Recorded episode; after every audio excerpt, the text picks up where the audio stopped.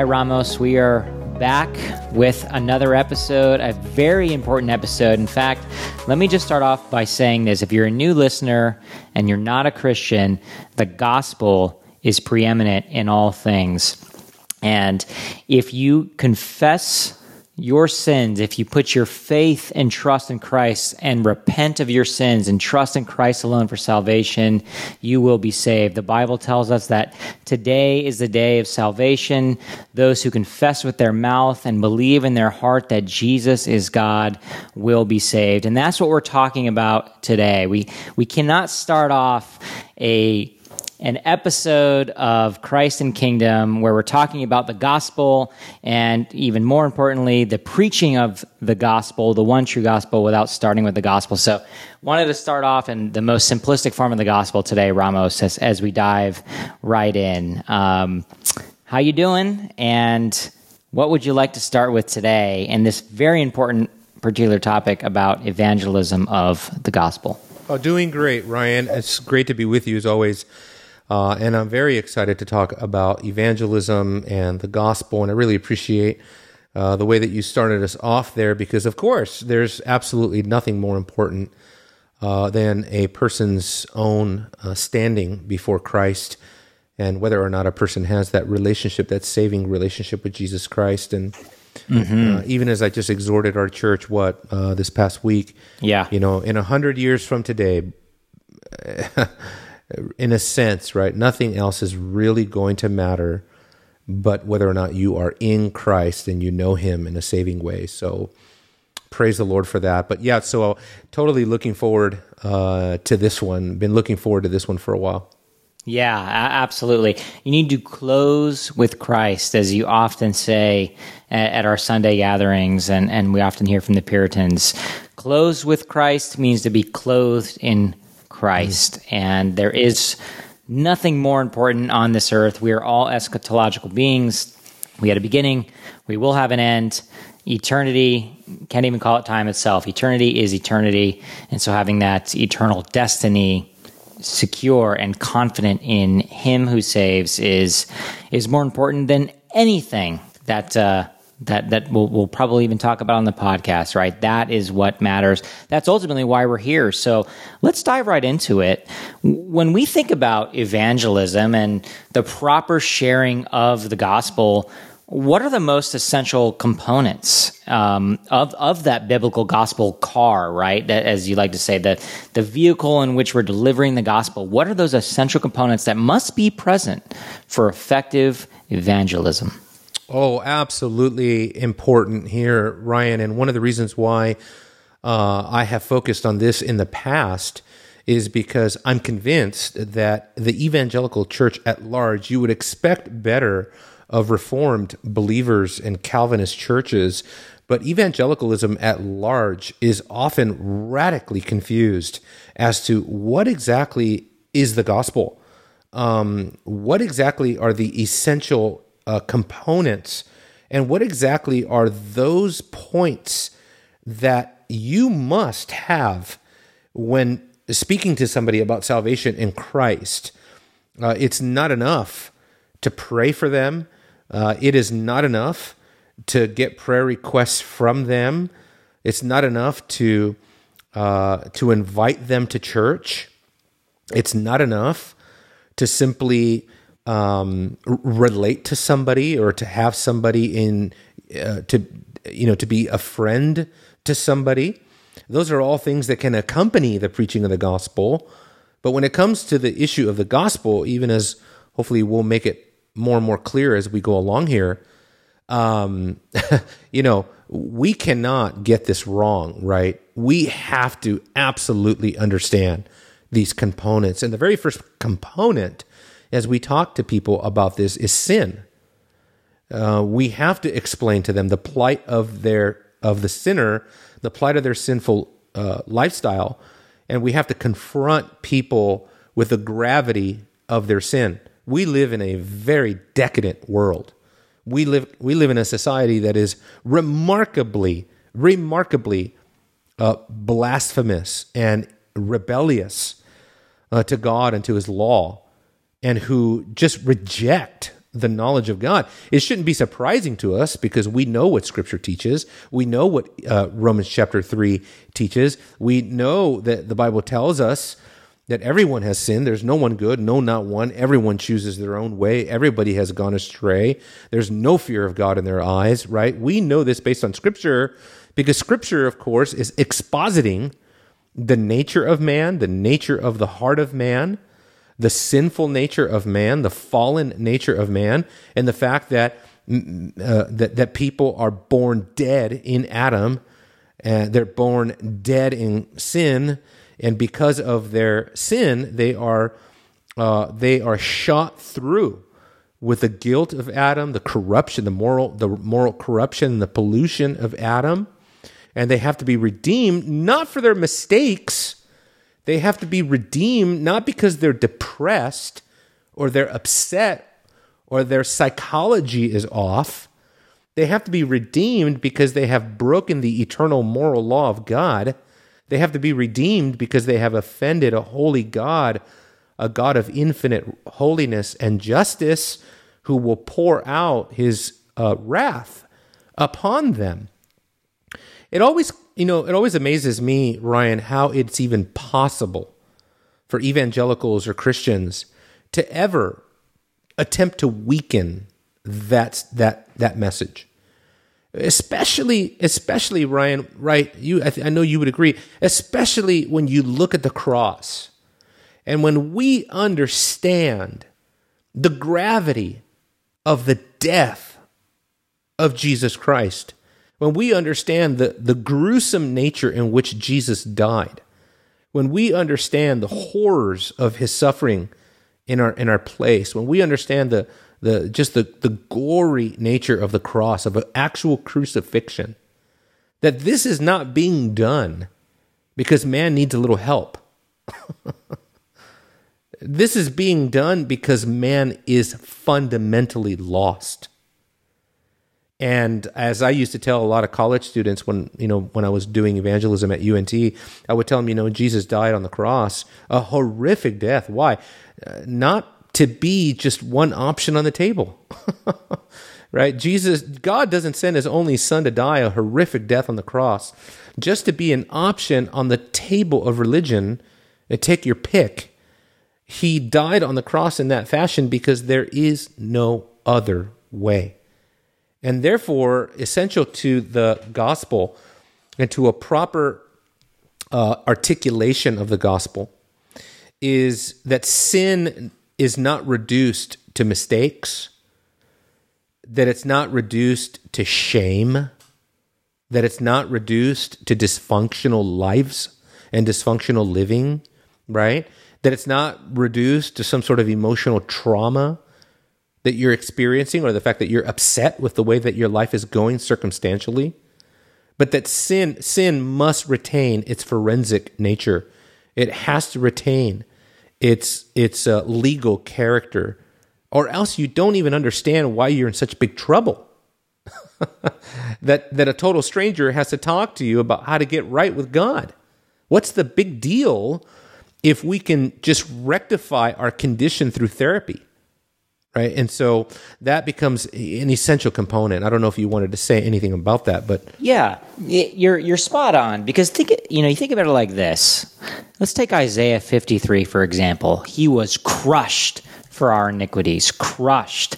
And so if we want to downplay sin and reinterpret isaiah 53 are we going to say he was put in timeout for our you know, waywardness, our mistakes. You can't soften the gospel anywhere.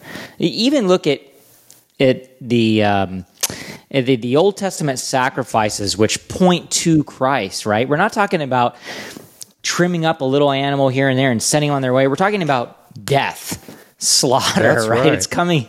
It, you know and now we're and it and it points us forward to christ who was crushed for our iniquities who cleanses us from all of our sin because he was crushed because he was the propitiation for our sin and now because of that he's our our, our mediator, right? Exactly. It- my little children, if anyone sins, we have a mediator with the Father, Parakletos, right? Is that word that's used there um, to come alongside. So because he was crushed for our sins, we can be forgiven.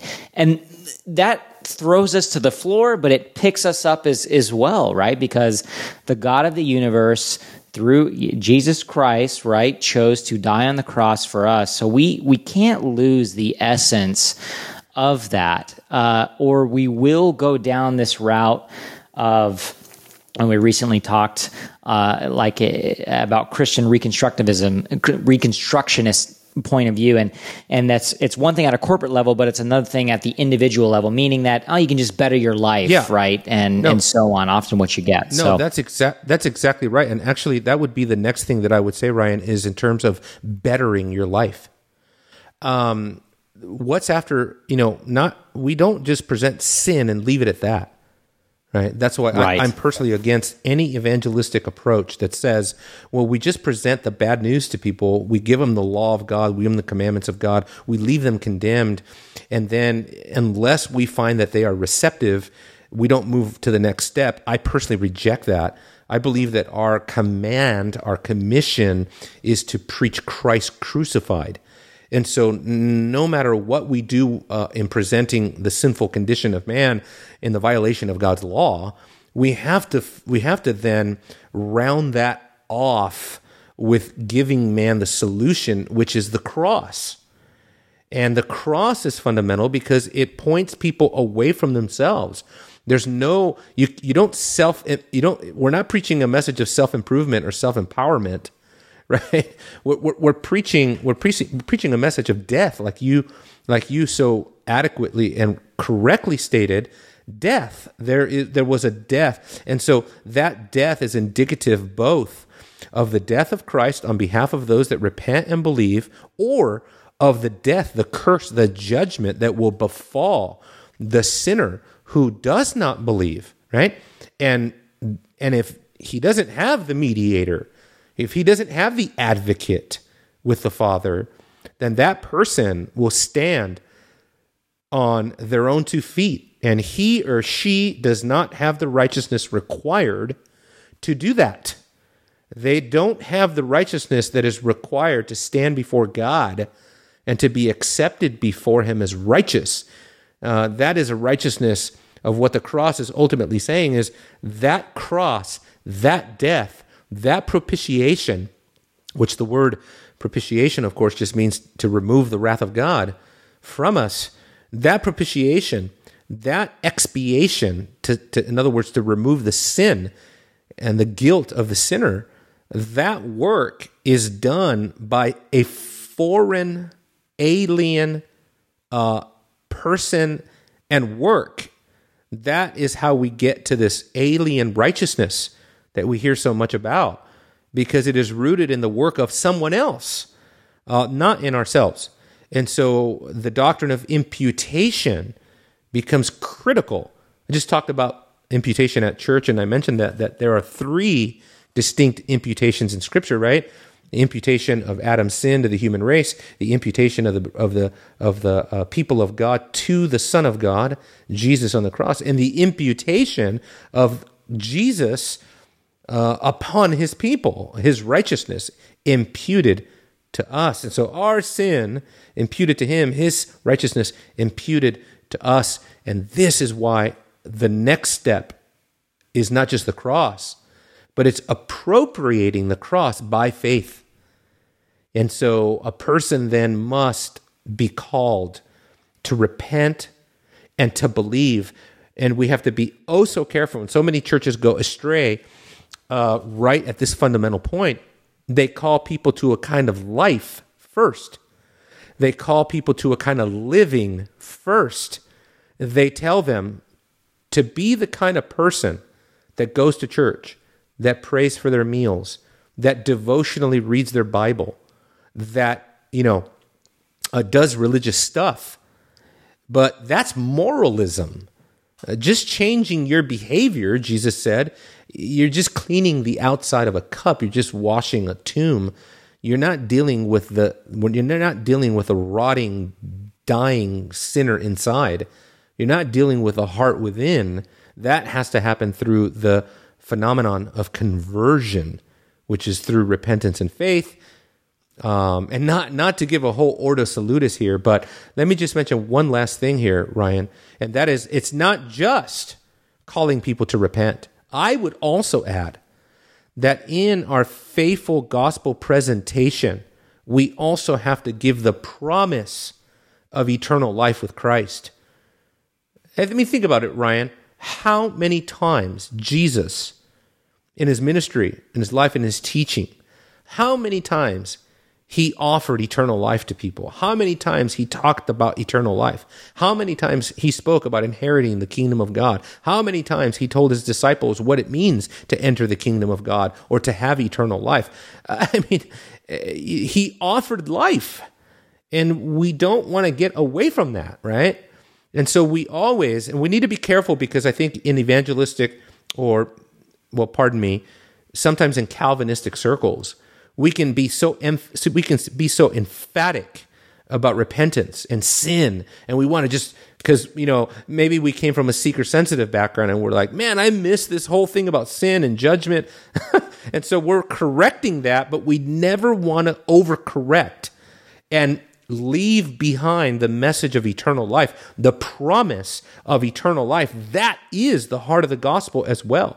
And so I don't know. I just think those sin, the cross, repentance, and the promise of eternal life, I mean, those components must be present in our evangelistic efforts. Absolutely. You know, it reminds me of Luke chapter 18, beginning in, in verse 9, all the way through 15, 16, 17, I believe, somewhere, somewhere in there. But um, it's the Pharisee and the publican. And uh, the, the individual, the, the Pharisee, thank you, God, that I'm not like this tax collector, I'm not like this or that or so on. He goes on to list his resume. And what we don't want to do is give someone a resume. It's a false sense of hope. And then you get to the, the publican, and, and he's saying, Lord, have mercy on me, a sinner. Can't even look up to heaven. And Jesus, to your point, like you just said, um, Jesus says that he walked away justified. And so it's important to point out that you can't have a resume. It's important that we don't equip people with a resume, but it's also important that we talk about how you get to justification or how you, how you, how there is hope, how there is peace with God. Romans, Romans 5 1, right? We want that totality in the in the gospel presentation. So just knowing that, any other do's and don'ts that you think are worth covering, right? We we kind of covered the gamut there, but anything else to think of uh, on that topic? Oh, sure. I think. Uh, you know, I think that sometimes it just depends on what context you're in. Uh, it's one thing to do evangelism um, let's say as a ministry of the local church where you go out and do evangelism. It's another thing if you're doing evangelism in the context of your own family. Uh, or even extended family and friends and neighbors. I mean, all of that changes the dynamic of some do's and don'ts. Um, I would not, I would not do with certain family members and friends what I would probably do, let's say, in the context of open air preaching. Obviously, in a more intimate relationship with somebody, you want to be a bit more diplomatic. You want to be more gracious. You want to be more um, more willing to just be personable and empathetic towards who they are yeah. and what they're going through. And I think there's a way to do that, Ryan, without ever compromising, without ever slipping into some sort of easy believism type gospel, or without compromising the gospel message. And so I just think context is really crucial. Um, and also, I think as you relate to people, you know, this this point, I think we can undermine so much and so easily. Um, people know I did a film years ago uh, called Unpopular, and part of the film features Paul Washer saying uh, something along the lines of, you know, being empathetic towards people and saying, I you are wrong even as I am wrong before God. And really emphasizing this sort of, you know, corporate condition of humanity before God and showing people it's not just we're not it's not just an attack upon you personally, but it's something fundamental to the whole human race. And uh, and not right. and not not uh, not neglecting that. And I would just say do's and don'ts. I would I would give a strong um, I'd I'd want to put a lot of emphasis on this do, on this advice, and that is to say that we need to do a better job at becoming skillful listeners. Francis Schaeffer, who in his uh, in his ministry way back in the 60s and 70s, uh, L'Abri, in the Swiss Alps and stuff, you know, he would he would have these conferences and he have these getaways and this retreat center and uh, he'd do a lot of apologetics training there and things like that. And so people would flock to Francis Schaeffer for uh, seeking for spiritual guidance and, and, counsel. And Francis Schaeffer once fam- famously said, I wish that I had more time with each individual person. He said, I would listen for five, I would listen for 45 minutes and I would talk for five minutes. And, and, and I know what he's saying there. He's saying that it's so effective and potent to listen to people as they're t- as they are speaking to you on a spiritual level.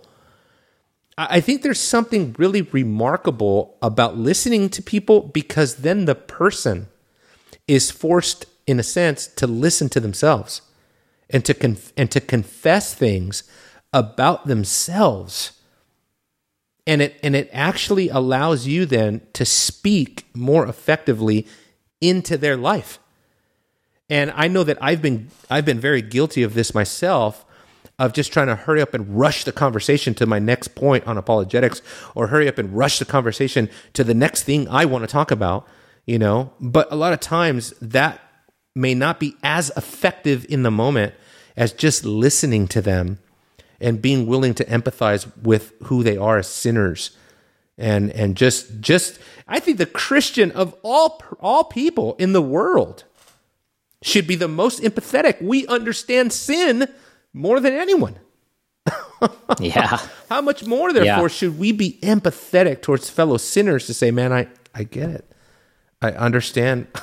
yeah. You know, I may not have done exactly what you've done, but your sin is in league with my sins. And yeah. I totally understand. So I, I, think listening is a huge component. Um, so there's there's definitely there's definitely those kind of those kind of issues, um, Ryan. And I think one more that I would mention, and I'd love to hear your thoughts, but I would say following up with people is a is a lost art. Uh, where the Puritans in a day gone by, they would follow up with people um, and would try to catechize the sinner, would literally try to sit with a sinner an unbeliever and walk them through the faith systematically and would want to and would want to reason with them more methodically about their worldview and about Christian doctrine and bringing Christianity to bear. And so I think Starbucks has a purpose, and it's not just so that baristas can wear a, a, a rainbow pin.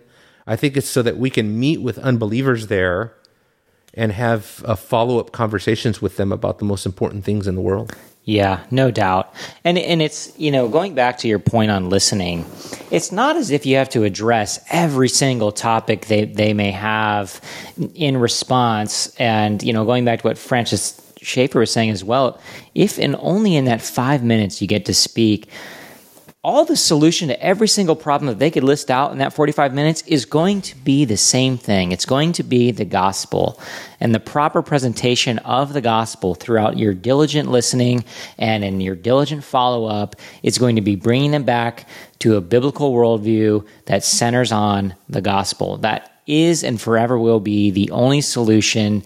And and it's not to say you can't talk about anything else, right, or relate to them. We're not trying to say you can rigidly only talk about the gospel.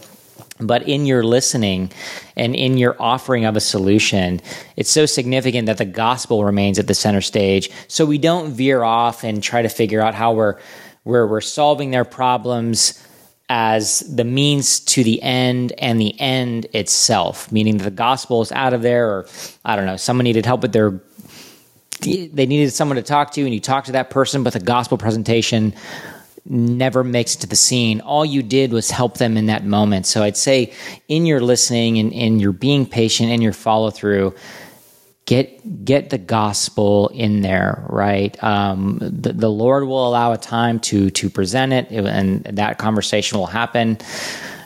Does that does that does that make sense? What I'm what I'm getting at there? Does that sound fair? Oh, absolutely. I think it also comes down to an issue of faith that you actually mm. trust the Lord, right? In the yeah. time that God gives you to speak to somebody to communicate that. And I think so many times we have this sense of urgency, and that's good.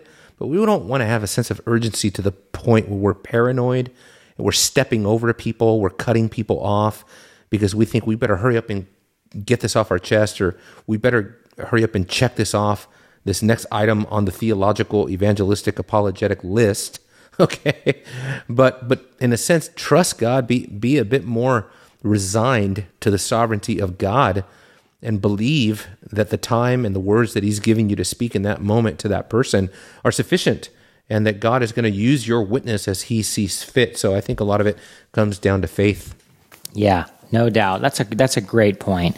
Right? We're not um, we don't have to be a wise psychologist or a wise offer of advice, right? And I'm not saying to not offer advice. Again, not trying to be rigid, but but we're to trust Christ in in this matter, and um, and you know that has a lot to do with the good works that he planned beforehand right the, the gospel is center and, and, and all of that in serving and loving our, our, neighbor as ourselves right we do that through the gospel and, and listening there so there's you know covid covid happened to, to kind of take us in another direction right now it's almost been three years since the well two and a half years right where next year will be be three years since the event itself it's provided a number of challenges what do you think those challenges still are today? Um, at maybe as kind of follow on uh, repercussions from COVID, or I guess just anything in general, right? Uh, what what are those challenges today in sharing the gospel that are unique to our time zone, our our times specifically? Mm. No, that's yeah. I think that COVID fundamentally changed things, and mm-hmm. I know early on in the in the pandemic or whatever it was. you know, whatever happened there, brother, it, it, it, really put people at a at a place where, I mean, we're talking about the entire world being forced to wear masks and not talk to each other, stay six feet apart from one another. I mean, what kind of phobia do you think we injected into society with doing something like right. that? And so people became much less apt to want to talk to you face to face, much less apt to want to take a gospel track from your hand because it could have a virus or something, you know, and get them sick. And so it certainly presented those kind of challenges, you know, but I think today, looking at modern challenges that that the church faces is yes, we still have kind of the residue of COVID and the scar that ha- that that has left on society. But man, we we're facing a whole host of issues in the 21st century. Um, obviously, we can talk about sexuality and how daunting uh, that issue is in the culture. We can talk about the identity crisis that's going on in the culture today, and uh, you know the gender confusion, uh, you know all of that stuff, and just getting to anthropology what man is what what is the nature of man and what is the purpose of man um, i think that is a fundamental issue that will get more and more important um, as we go deeper into a future that is getting ready to be full of things like VR, virtual reality, where your online identity. I mean, we thought that social media has done a number on society in terms of having a having a online presence, a profile, having some kind of social presence and who you really are, sharing your experience, sharing yourself online. I mean, wait until everyone in society is operating off of an avatar half the time. I mean, can you imagine what that will do to the worldview and the mindset of young gener, you know, the young generation growing up now? I mean, I just saw a brother from church sent me a link showing that uh, Walmart is now welcoming you to get on their metaverse platform and to immerse yourself into uh, the Walmart experience and to connect with other people in Walmart. It just and that's going to be everywhere. It's just going to be Walmart. It's going to be everywhere. It's going to be the way that you do school, the way that you do work, the way that you engage in entertainment, the way that you do politics. It's just going to be a virtual world, and we're going to develop a new vocabulary. This vocabulary already exists in the technology community, the futurist community, where we'll have VR versus PR we're going to have the virtual world versus the physical world. We're going to have the virtual world versus the quote unquote real, real world. It's interesting how that language is right now being cultivated in the literature. And that is all going to be sprung on society. I mean, they were talking about VR and metaverse technology. They were talking about that decades ago. And now, Ryan, we're all talking about that that language. That's a language that you could only get in certain futurist literature. And now it has become ubiquitous. Well, that is obviously just preparing us for the actual uh, uh, virtual reality society, where these terms, where these terms will also become ubiquitous, along with the reality of that kind of technology uh, as well. Uh, and so this is why I developed this whole notion of a new apologetics. Yeah, and and for those of you who might be new or maybe need a refresher, the new apologetics actually started off on the Red Grace Media YouTube channel. There's an entire series there, a video series that dives into a lot of what Pastor Ramos was just discussing. So, so head over to the YouTube channel and look at some of the historical playlists there. And, and no doubt the new apologetics will be an episode or episodes in and of themselves that, uh, that will, will go on here. And maybe we can even rehash some of the topics and revisit some updates to, to previous videos you've done there. I, I think that would be very insightful for, for our newer viewers. But it also, um, it, it also brings us on the topic of apologetics in general, both new apologetics and you know our traditional apologetics. And what role do both of those still have in evangelism today? Yeah, I mean, I think that there has been, I mean, the whole burden of a new apologetics, Ryan, is to say that I think what we've noticed in the last three decades, okay, is something of a shift in apologetics where I don't believe that looking, staring deeper and deeper into the 21st century, that what we're really going to be confronting on the corner of the street is going to be uh, some Marian dogma that was pontificated by a pope okay? Or we're gonna you know what i'm saying? Or we're gonna be arguing about some ancient manuscript of the bible okay i think those kinds of apologetical uh, conversations will always happen but again i think the new apologetics has a, a different focus if i may ryan i just want to read my mission statement that i drew up mm. for the new apologetics um, this is Please yeah, do. this is what I this is how I essentially define the mission statement of the new apologetics as I see it. The new apologetics exists to confront the challenges facing the church in the 21st century by responding to the emergence of globalism, futurism, transhumanism, pagan spirituality, and sexuality with a robust theology that is rooted in the eschatological superstructure of Scripture and the theology of the image of God in, pro- in the proclamation of the gospel of Jesus Christ while the earth remains. Now, people would say, well, that's a mouthful. It's a mouthful, but honestly, um, I think every bit of that is so important. Eschatology, Ryan, as I see it, is the future of apologetics. Talking to people about their destiny, talking to people about a new world, talking to people about progress, advancement, enhancement. This is the language of the 21st century.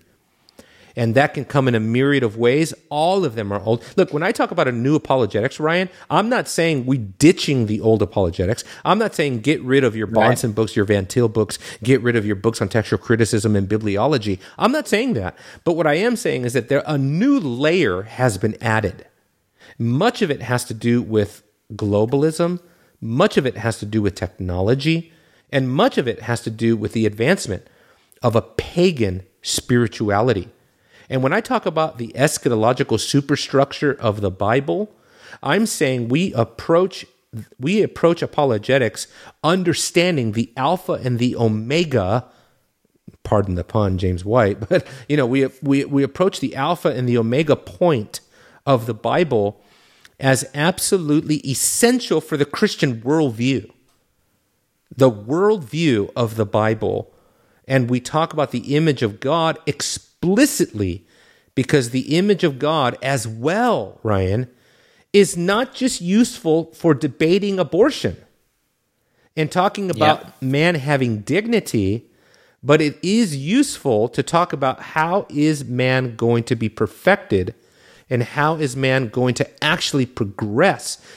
The way that our culture is telling us that man is going to progress is through the progress of evolution that we are going to self evolve, that we're going to enhance ourselves. And that kind of rhetoric, in my opinion, can only be met with a thorough and robust understanding of the image of God. Yeah.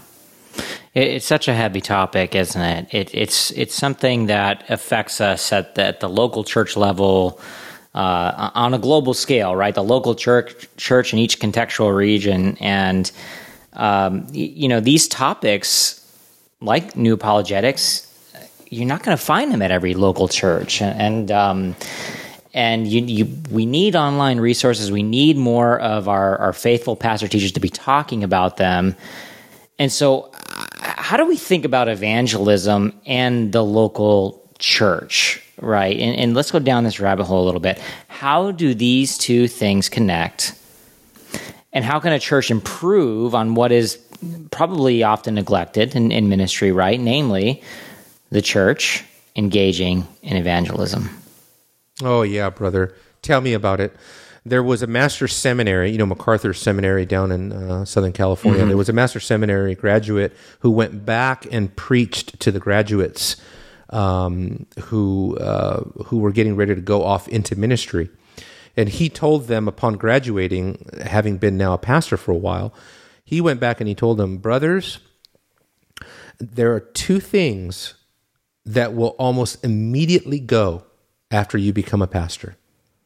Number one, prayer. Number two, evangelism.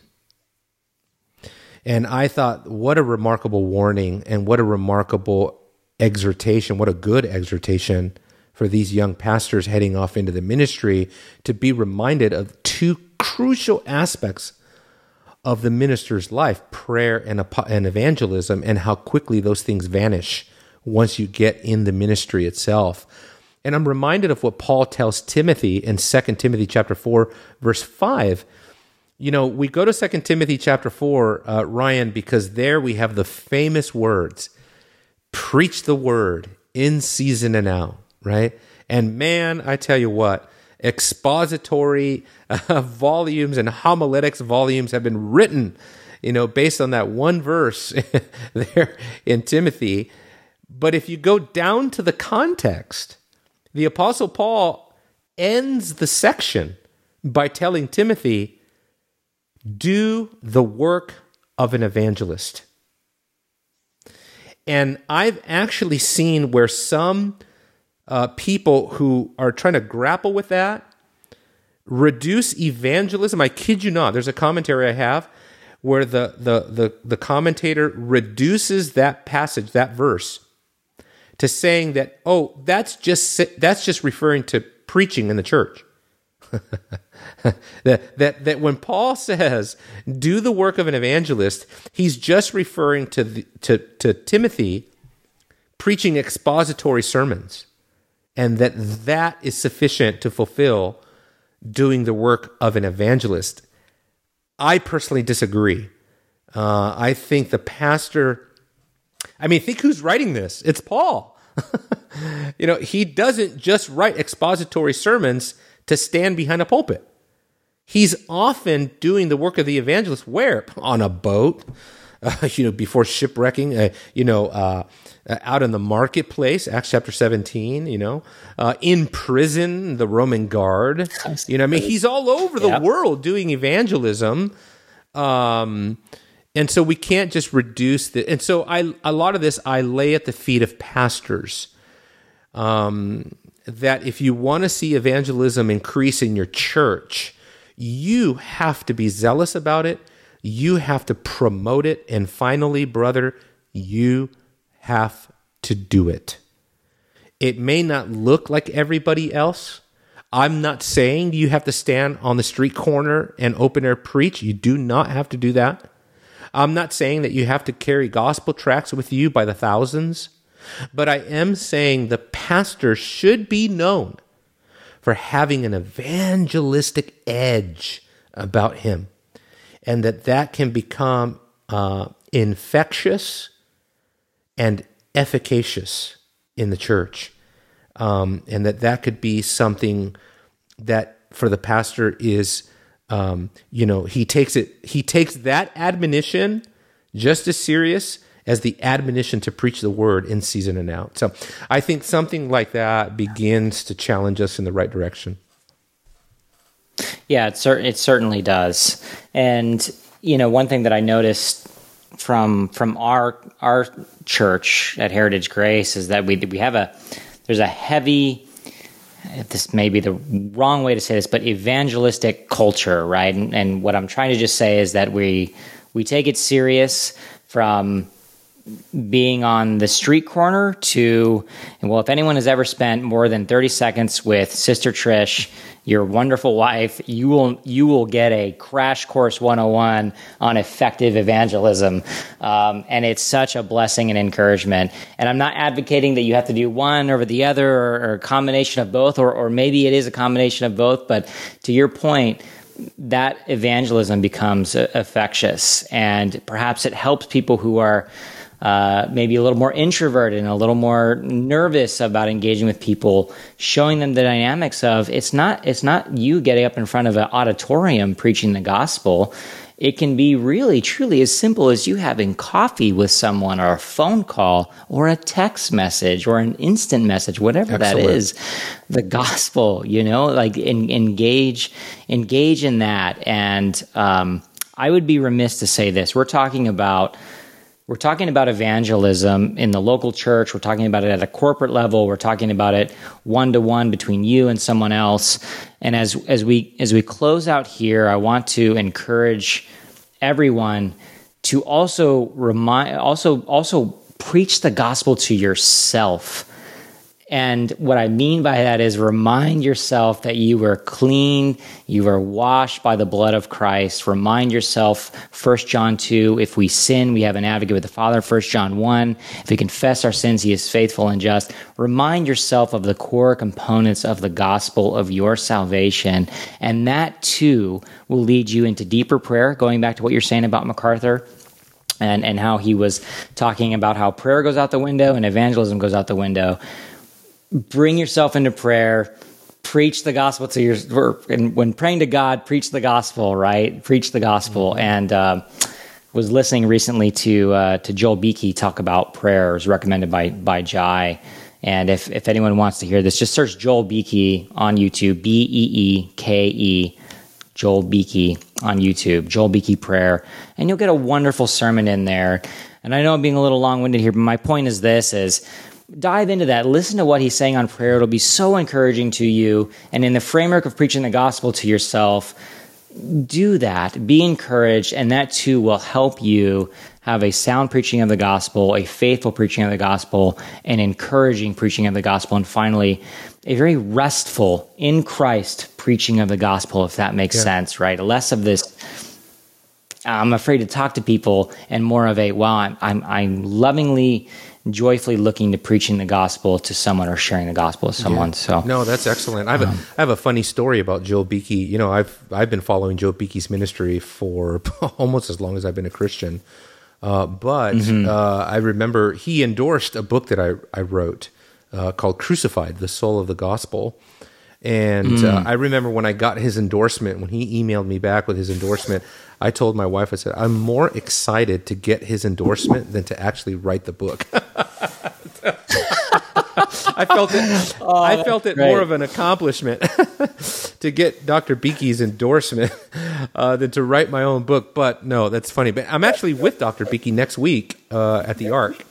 Oh, amazing. Uh, so I'll be able to hopefully spend a little time to talk to him again. But uh, love, and that's great. That's absolutely right. I mean, uh, Joel Beeke on prayer. Few Mm. are better. It's good. Really good. Very encouraging. Send it to my wife and it's just it just changes your entire out, outlook on it. And we and we need that, right? We as Christians can be terrible at prayer sometimes. And that should never be a sentence that comes out of anyone's mouth. It gets cringy for me to even say that, but we know that at times we can really struggle with with prayer. And so um, don't lose sight of prayer when it comes to evangelism and so on. So, Pastor Ramos, anything else you'd like to say before we close out here on this very important topic of evangelism? when we think about biblical evangelism, it's always remember to. It's always uh, uh, it's always important to keep a couple of things, basic basic things in mind. You don't have to be someone you're not. Don't try to master every bit of information and apologetics. The most important thing is to recognize what is the gospel and never to lose sight of that. And then to allow your desperation for the lost to motivate you in the fear of the Lord to be used by the Lord despite whatever level of maturity that you have as a Christian and to be always working on that maturity. Of course, your whole life, it's sanctification, but to not allow whatever inadequacies you perceive in yourself to hinder the the simple reality that no matter how you know uh, Ryan, you know that I love profound theology. You know how much I love deep theology, and I do. But we can't ever get so deep that we overstep the simple reality that the Christian has the hope that people need. And if you recognize that, let that motivate you to share and don't be crippled by the fear of inadequacy or the fear of man. Trust God uh, in communicating the gospel, and I believe that God will be glorified as a result of that. Hmm. Amen. What a glorious topic. This is a very encouraging episode here. And, and for you listeners, I hope you found this encouraging. And if you're looking for other podcast episodes and you found this one helpful, please share it. Head over to redgracemedia.com. We've got a full list, easily compiled. and goes into the entire library of all that we've done in Christ and Kingdom, and you'll also find episodes there on the new apologetics. Also, head over to our YouTube channel, Red Grace Media. If you search it on YouTube, it'll come up pretty simple. There's a nice library of content, uh, a lot of which we haven't talked about here, but plenty of which we have. It just gives you another perspective to consider as well. So, thank you for joining us today. Pastor Ramos, thank you for your time. As always, wonderful episode, and we look forward to seeing all of you next time.